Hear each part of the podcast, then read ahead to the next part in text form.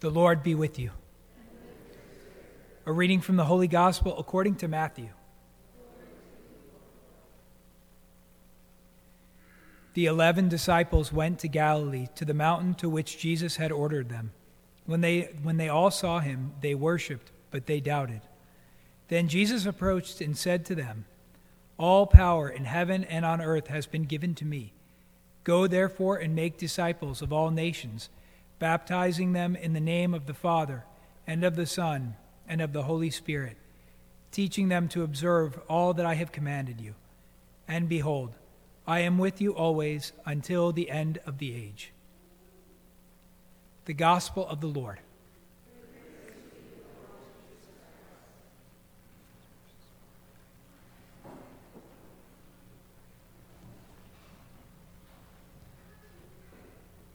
I was texting with Father Brent last night because he had sent me a message and he said, uh, he said, wasn't, wasn't the Holy Trinity your, your first Mass? And I was like, hey, you know, good memory. And I just remember when I was ordained, I'm being terrified that my first homily as a priest, now remember, I'd been a deacon for two years already, so I'd, I'd already given many homilies, but my first homily as a priest with like all of my family and friends and Archbishop Vlazny and tons of other people were there. And I was like, man, I have to give this homily on the Holy Trinity. That's like the hardest first homily ever to have to give. And so I was, I was a little bit nervous about it at the time. And it brought me back to my first, my Trinity class in theology. And we were taught by a Dominican priest from India who was, who had this Oxford English accent, and he had kind of a very bold and booming voice. And we were all terrified to answer any questions in his class because anytime that we would say something that wasn't correct about the, uh, the Holy Trinity, he would be like, heretic, like that. And so we were always afraid of committing heresy in his class. For those of you who you know, heresy is when we would say something contrary to a truth of the church. And so the Trinity is a tricky one. So I always like to say, this little story that happened to St. Augustine. I'm sure many of you have heard this story before. But, you know, St. Augustine had a very interesting life, right? It took him a while to find his faith. And St. Augustine is famous for writing the book, The Confessions, along with many other books. And he wrote so many things, but it took a wandering and long path for him to get there. But he was so smart that he eventually became a bishop of the church. So if you ever see St. Augustine's book, The City of God, on a bookshelf, it's like this fat. It's a huge book. And that's, that's one of a number of things that he had written. And so as he's kind of pondering his, his life and, and different things, he's just like, I am going to try to figure out the Trinity. He's like, I'm going to try to get a grasp of what the Trinity means. And so he's wandering on the beach, trying to figure it out and wrap his mind around it. And then he sees a young boy running from the water into a hole in the sand on the beach. And he's grabbing scoopfuls of water with a shell, and then he's putting them into the hole. And so, curiously, St. Augustine is like, My boy, what are you doing? And then he said, I'm trying to put all the sea into this hole. And then Augustine stops and's like, But that's impossible. and then the boy stops what he's doing he looks up at Augustine and he says, It's no more impossible than you trying to figure out the mystery of the Trinity with your tiny intellect. And then it said he was vanished from his sight at that point. So sometimes the Lord appears to us in different forms to remind us of who he is and who we are not, right? You know, he is the God of the universe and we are not the God of the universe, right? So there are things in our faith that have been revealed to us, and they continue to be revealed to us throughout our life. But to be Catholic is to be okay with a certain amount of mystery in our life for that very reason that we are not God. We have to be okay with not understanding everything about the truths of our faith. For those of you who've done the consecration of St. Joseph this year, during this, Saint, this year of St. Joseph that the Holy Father announced, Many of you were probably you know, taken by the fact that the consecration book to St. Joseph is like a fat book. And, and I know I wasn't the only one who thought this because many other people who had expressed it. It's like, how in the world is there that many things written about St. Joseph? He didn't say anything in Scripture at all. How in the world could we have this much about him? And then you go through that consecration and you're like, oh my goodness, there's so many things about St. Joseph that I did not know. And it took us till the year 2021 to announce a year of St. Joseph. So the Lord, God and His church, He reveals things to us throughout time when we're prepared to receive them. But we always have to realize that we can't fully wrap our arms around something like the mystery of the Holy Trinity. I remember shortly before I was ordained, I, I did my, we have this canonical retreat that we do, this week long retreat that we would do sort of shortly before our ordination. And, and I was able to do my retreat in, in Engelberg. And Engelberg is actually the mother house of Mount Angel. So this is where the monks originally came from when they came to the United States to found Mount Angel and then also Conception Abbey in Missouri. And so it was really awesome for me because I started my first two years of seminary in Mount Angel. So it was really great to go to the mother house in, in Switzerland, in Engelberg. And so while I was there during that retreat, over their altar, over their main altar, is a beautiful, beautiful painting of the coronation of Mary. But one of the amazing parts of that painting is that you have within the main frame of the painting is the Blessed Mother and then a crown, like angels crowning her with the crown. But then Jesus kind of hovering right in between. And then there's a separate frame above them that's God the Father. But it's also a clock. And the right arm of God the Father is the, the arm of the clock. And it points to one of the most important things in our life as we're here on this earth, which is time. So many of you have known or have seen the, the great movie, The Shawshank Redemption. And this is, this is, you know, one of my favorite movies, and it's an amazing, amazing movie. But there's a particular scene in that movie. And one of the scenes in that movie, you know, takes place in a prison. And so what happens is there, uh, they discover that one of the prisoners is gone. And then they discover a tunnel that he had dug through the wall. And, and, at one point, I remember actually like looking it up because I think it was like the equivalent to like 20 feet of concrete or something like that. And so there's a, an amazing scene there, though, when they're marveling at this 20 foot long tunnel that this prisoner made through the wall. And then Morgan Freeman is narrating this amazing scene. And then he says, Geology is the study of pressure and time.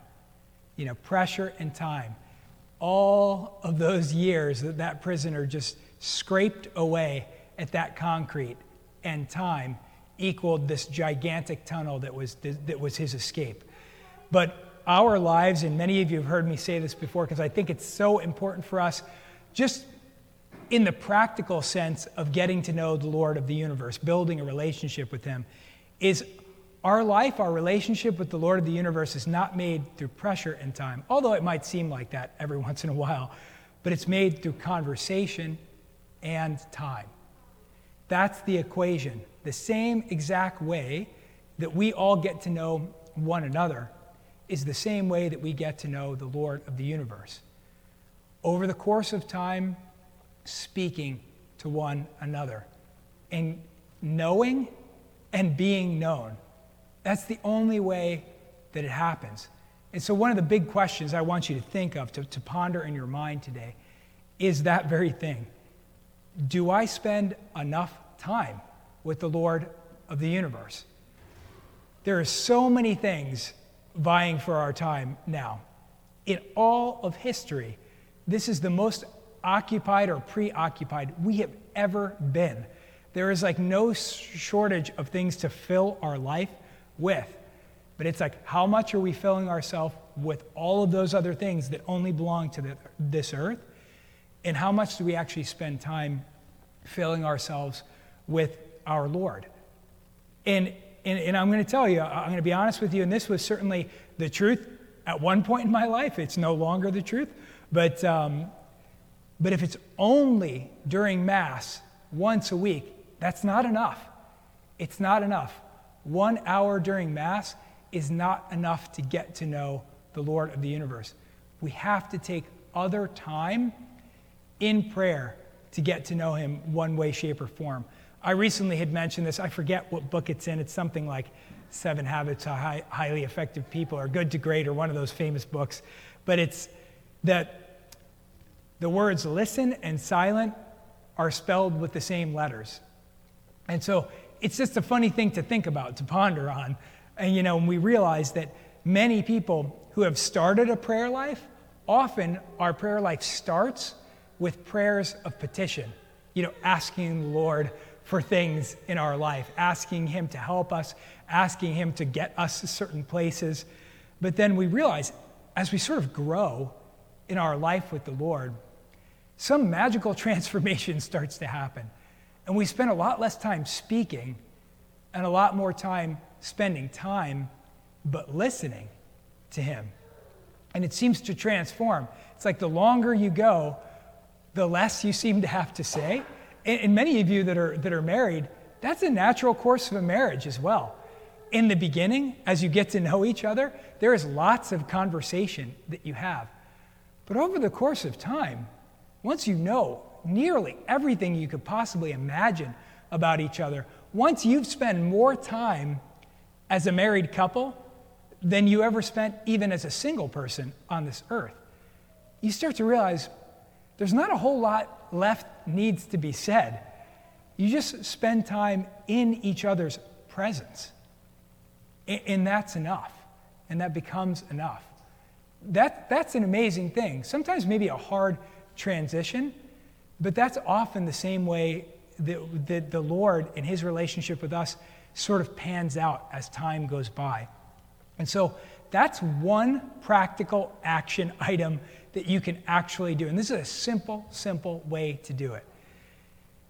Use your phone, use your watch. Start out. If you're not already doing this already, there's some people here that spend like an hour or two hours in a holy hour with our Lord using our adoration chapel or this very church. And so they might have a lot of that time spent with our Lord on lock. But if we don't have devoted time to Him, start with 10 or 15 minutes and make this intention 10 or 15 minutes on your phone. Sit there in the silence of your room, or better yet, come to the church or the adoration chapel and give the time to the Lord just in silence. You don't have to say anything or do anything. You know, that silence can be deafening if we are not used to it, right? We're like, I got to fill it with something. Maybe I'll pray my rosary or maybe I'll do something. It's like, no, just nothing. It's amazing if you can just give that gift of time to the Lord. Because in the end, that's, that's the greatest gift that we have to give to anybody is quality time spent with them. That's how we build up that relationship. That relationship in the Trinity is an eternal relationship. I say this often, but we always have to remind ourselves that the Trinity, a very simple sense of it, is that remember, before Jesus, the Son, comes down to this earth, God the Father and the Son are eternal beings. That's why we say begotten. They were not, they were not created beings. They always were, always eternal existence. And they're in heaven together, and there always needs to be a lover and a beloved. So God the Father loves the Son, and that Son is returned to the Father. And that constant emanation of love between the two of them is the Holy Spirit. So these things are absolutely eternal and constant. There was never, there was never a moment, never a time where they did not exist. And that's why our relationships are often a reflection of that very thing. So we know what it's like to be known by somebody and to get to know somebody else. Um, you know, I, have mentioned this before, but one of my best friend is here today. And I just think about our lives. We, we often talk about this because we spend lots of time together. And in the time that we've spent together doing different things, we'd realize that thank God for, you know, being just old enough that electronics did not completely take over our life. Uh, and there are times where we went on road trips where we didn't even own cell phones hours and hours and hours spent just talking with attention to one another. Not you know, sitting across from each other in a restaurant where he had a phone and I had a phone in my hand. You know, it's just like, no, completely. I mean, it's just rare that, that we have our phone in our hand for longer than a moment when we spend time together. That is what we're trying to establish with the Lord time spent and real relationship. Because at the end of our life, at the end of our life, you know, what we don't want to hear the Lord say is, you say, Lord, Lord, and he said, I never knew you. That is what we do not want to hear. That's like the last thing that we want to hear. But we want to just hear him say, Well done, my good and faithful servant, because he just knows us. And we know him, so we recognize him and he recognizes us because all that time that we spent with him. And as I look out at all of you today, it's amazing. Sometimes we use the phrase that each one of us is unique and unrepeatable. When we think about the history of humanity, all the people that have existed, that's an unbelievable reality. That every single time somebody else is born, we are unique and unrepeatable. But we are made for God, and we are made to be with Him in heaven, not on this earth, not in this temporary space. And so I just want to finish by reading this brief little excerpt. This is from the book uh, by C.S. Lewis, The Problem of Pain. And it's an amazing, amazing sense of God. I mean, you know, C.S. Lewis certainly had an unbelievable way with words. But he said, I am considering not how, but why he makes each soul unique. If he had no use for all these differences, I do not see why he should have created more souls than one. Be sure that the ins and outs of your individuality are no mystery to him, and one day they will no longer be a mystery to you. The mold in which a key is made would be a strange thing if you have never seen a key, and the key itself a strange thing if you had never seen a lock. Your soul has a curious shape because it is a hollow made to fit a particular swelling in the infinite contours of the divine substance, or a key to unlock one of the doors in the house with many mansions. For it is not humanity in the abstract that is to be saved, but you, you, the individual reader, John Stubbs or Janet Smith. Blessed and fortunate creature, your eyes shall behold him and not another's. All that you are, sins apart, is destined, if you will let God have his good way, to utter satisfaction.